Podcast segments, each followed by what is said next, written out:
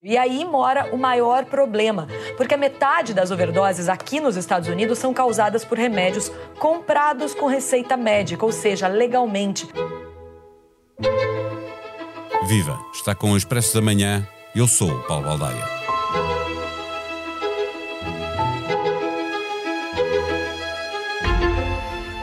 Apesar de o fentanil ser um medicamento muito antigo, e dos Estados Unidos estarem já a viver uma terceira vaga de uma epidemia que mata cerca de 300 pessoas por dia, mais de 100 mil a cada ano que passa, apesar de se saber, como ouvimos dizer no som de abertura à correspondente da Globo nos Estados Unidos, que metade das dependências dos norte-americanos com esta droga resulta do uso de fentanil como receita médica, apesar destas evidências, a recomendação da DGS que está em vigor em Portugal é de 2008 e afirma não existirem dados suficientes que confirmem os receios de tolerância e de adição induzidos por este medicamento.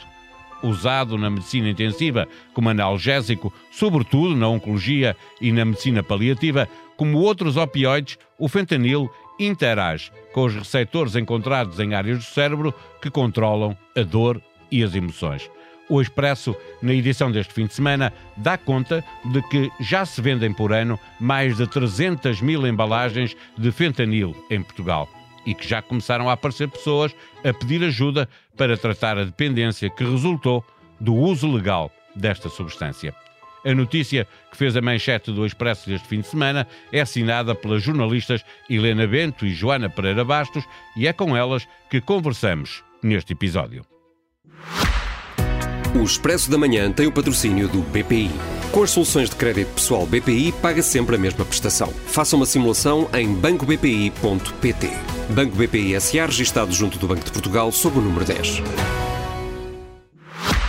Viva Helena, viva Joana, com mais de 300 mil caixas de fentanil, números 2022, vendidas por ano, podemos estar a subestimar o número de dependências ou devemos olhar para os, as 12 pessoas que pediram ajuda como apenas isso mesmo, pessoas que oficialmente pediram ajuda para tratar a adição, mas pode haver muitas mais. Olá Paulo, obrigada pelo convite. Aquilo que nós sabemos e percebemos pelo, pelo nosso artigo é que realmente tem havido um aumento das prescrições de fentanil nos últimos anos. Aliás, eh, segundo os dados que nos foram enviados pelo Infarmed, o fentanil neste momento é o quarto analgésico opioide mais prescrito em Portugal e só em 2022 uh, foram adquiridas, uh, em média, cerca de 840 embalagens por dia. Ou seja, uh, se assistimos a um aumento das prescrições, é natural que também aumente o risco de dependência, porque estamos a falar de uma, de uma substância opioide que está associada realmente, que tem um potencial de adição muito forte e por isso mesmo é que, é que não deve ser utilizada no tratamento da dor como primeiro recurso, mas sim como último recurso. O que também nós percebemos aqui é que realmente em alguns casos isso não, não está a acontecer porque eh, chegamos ou conhecemos casos em que esta prescrição não, não era adequada, o fentanil não era adequado naquela situação. Aliás, é retratado um exemplo disso mesmo. Mas o facto de existir uma crise grave nos Estados Unidos com o uso de fentanil, mesmo que a realidade europeia, eh, de uma forma geral, e a portuguesa de uma forma particular, esteja muito longe da realidade norte-americana, não deveria obrigar eh, a DGS a atualizar a informação sobre este opiáceo e as regras eh, que devem ser seguidas para o prescrever? Olá, Paulo. Sem dúvida, sem dúvida que sim, até porque de facto esta recomendação uh, ela data de 2008. Ela não é exclusiva para o fentanil, tem a ver com a utilização de analgésicos opioides fortes uh, no tratamento da dor não oncológica. Uh, e o que esse documento diz, portanto, situemos-nos, estamos em 2008, o que esse documento diz é: embora ainda não existam dados suficientes, não parecem confirmar-se os riscos de adição. Só isso está totalmente desatualizado. Exatamente, só esta frase está totalmente desatualizada. O que nós sabemos sabemos hoje é que há em termos de dados, não é preciso mais dados, ou seja, eh, é neste momento uma realidade completamente comprovada, eh, com um risco de adição fortíssimo. E, portanto, eh, a realidade norte-americana, obviamente, uh, muitíssimo distante do que é a portuguesa e a europeia de uma forma geral, mas uh, já produziu mais do que evidência relativamente ao perigo desta substância. É preciso recordar que os Estados Unidos enfrentam neste momento uma epidemia de mortes por overdose. Só em 2022 morreram 75 mil pessoas um, por overdose de fentanil. Estamos a falar de 200 pessoas por dia a morrer e, portanto, é uma realidade de uma gravidade extrema que devia, obviamente, levar a DGS a, a quer dizer, a, voltar a, editar uma, recomendações eh, específicas para o fentanil, não necessariamente no que diz respeito às regras, porque a circular de 2008 já dizia que este tipo de substâncias, este tipo de fármacos, como dizia a Helena, só devem ser prescritos em último recurso quando outras terapêuticas não funcionam, o que de facto não parece estar a acontecer, como nós escrevemos no artigo. Portanto, não tanto no que diz respeito às regras, mas salientar agora sim que de facto estão mais do que confirmados os riscos de adição e que, portanto, é preciso de facto muita ponderação e um grande acompanhamento na prescrição deste tipo de substâncias, nomeadamente o fentanil em particular. Eh, não é isso que tem acontecido, tem havido um crescimento exponencial da prescrição deste medicamento. Eh, eh, não existe em Portugal nenhum mecanismo de monitorização ou controle de prescrição específico para o fentanil. Significa que qualquer médico pode prescrever e, e não será responsabilizado por uma má prescrição. Sim, efetivamente qualquer médico pode prescrever. O, o, que nos foi dito pela Ordem dos Médicos, aliás, é que os médicos de família estão entre os que mais prescrevem fentanil. Um, em termos dos, dos, mecanismos, em relação ao que me questionas sobre a responsabilização da má prescrição, o mecanismo que existe, ou o único mecanismo que existe, que não é direcionado para o fentanil, é, é a prescrição eletrónica médica, que é o mesmo mecanismo que existe para qualquer outro medicamento e, e, que, portanto, permite detectar eh, padrões irregulares de prescrição, picos de prescrição, tanto é que nos contaram, uh, estávamos a preparar este trabalho, que já há muitos anos foi percebeu-se que havia um médico que estava a prescrever muito um determinado fármaco e foi possível chegar a esse médico e, e, e procurar perceber as razões pelas quais ele estava a prescrever muito. Ou seja, é, existe, não é bem um, não há nenhum mecanismo específico para os analgésicos opioides, tal como não há, por exemplo, as benzodiazepinas, e sabemos o problema que é em Portugal. A única coisa que existe é o mecanismo normal que é utilizado em Dá todos os outros Dá para perceber se existe alguma coisa de anormal a acontecer Sim. com um determinado médico. Eh, o fentanil não é uma droga traficada na rua, é um medicamento prescrito pelos médicos, mas logo no início do vosso texto é referido pelo coordenador da unidade de desabituação do Centro das Taipas, em Lisboa, um caso de um doente a quem o medicamento foi prescrito à americana. E citei. Eh, isto quer dizer o quê? Uh, o que aconteceu neste caso, que, que, de facto está retratado no texto, uh, este caso diz respeito a um senhor de, com cerca de 50 anos.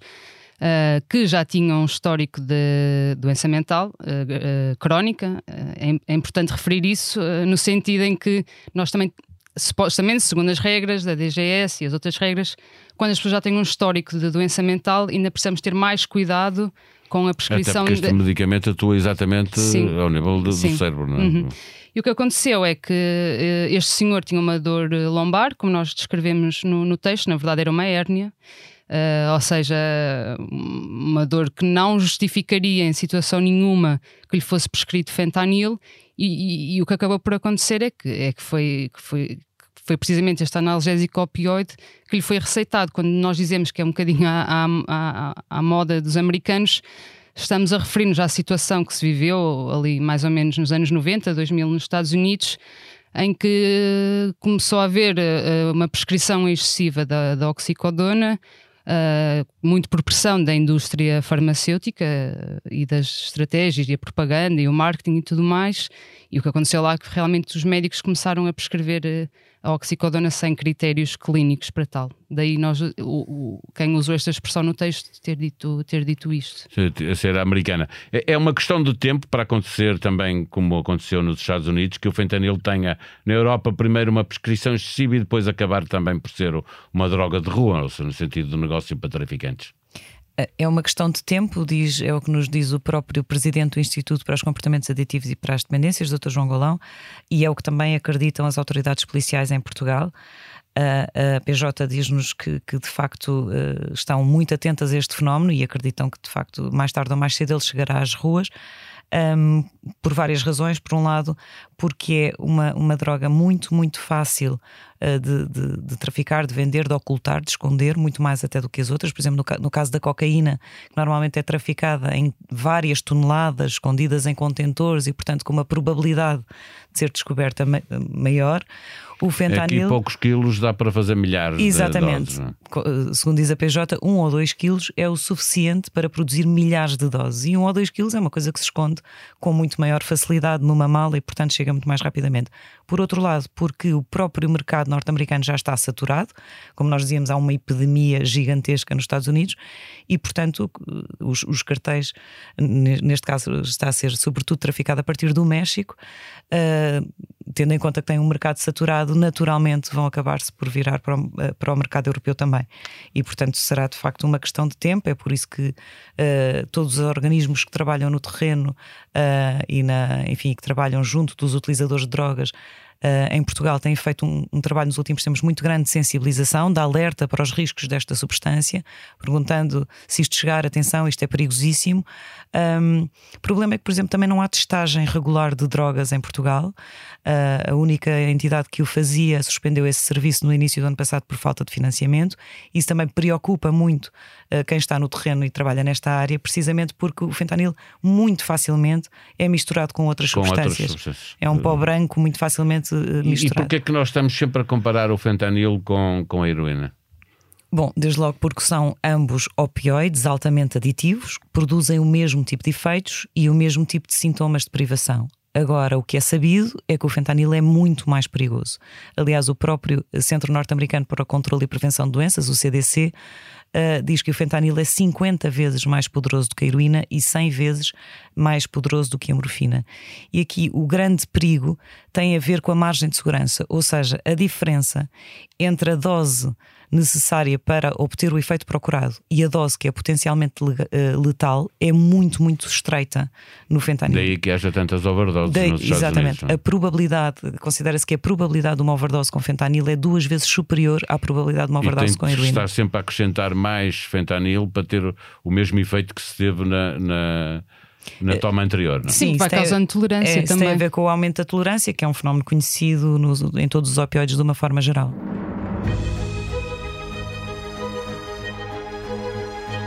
Já depois de gravada esta conversa com os jornalistas que escreveram sobre o uso de fentanil e que contactaram a Direção-Geral de Saúde sem obterem qualquer resposta, a DGS acabou por informar que vai rever a circular relativa ao uso de medicamentos opioides fortes na dor crónica não oncológica. A instituição, pressionada pela notícia que fez manchete no Expresso, acaba por admitir que, tendo por referência os dados epidemiológicos e evidência científica disponíveis, se justifica rever uma circular claramente desatualizada. A solidão é um problema cada vez mais premente e tem muito impacto na saúde física e mental. Ouça o episódio do podcast Que Voz é Esta, com Francisco Paulino, presidente da SOS Voz Amiga, e Renato Carmo, professor de Sociologia no Isqueté. A sonoplastia deste episódio foi de Ruben Tiago Pereira. Nós vamos voltar amanhã. Até lá, tenham um bom dia.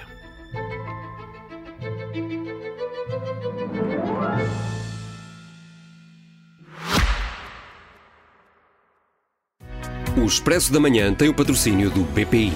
Com as soluções de crédito pessoal BPI, paga sempre a mesma prestação. Faça uma simulação em bancobpi.pt. Banco BPI SA, registado junto do Banco de Portugal, sob o número 10.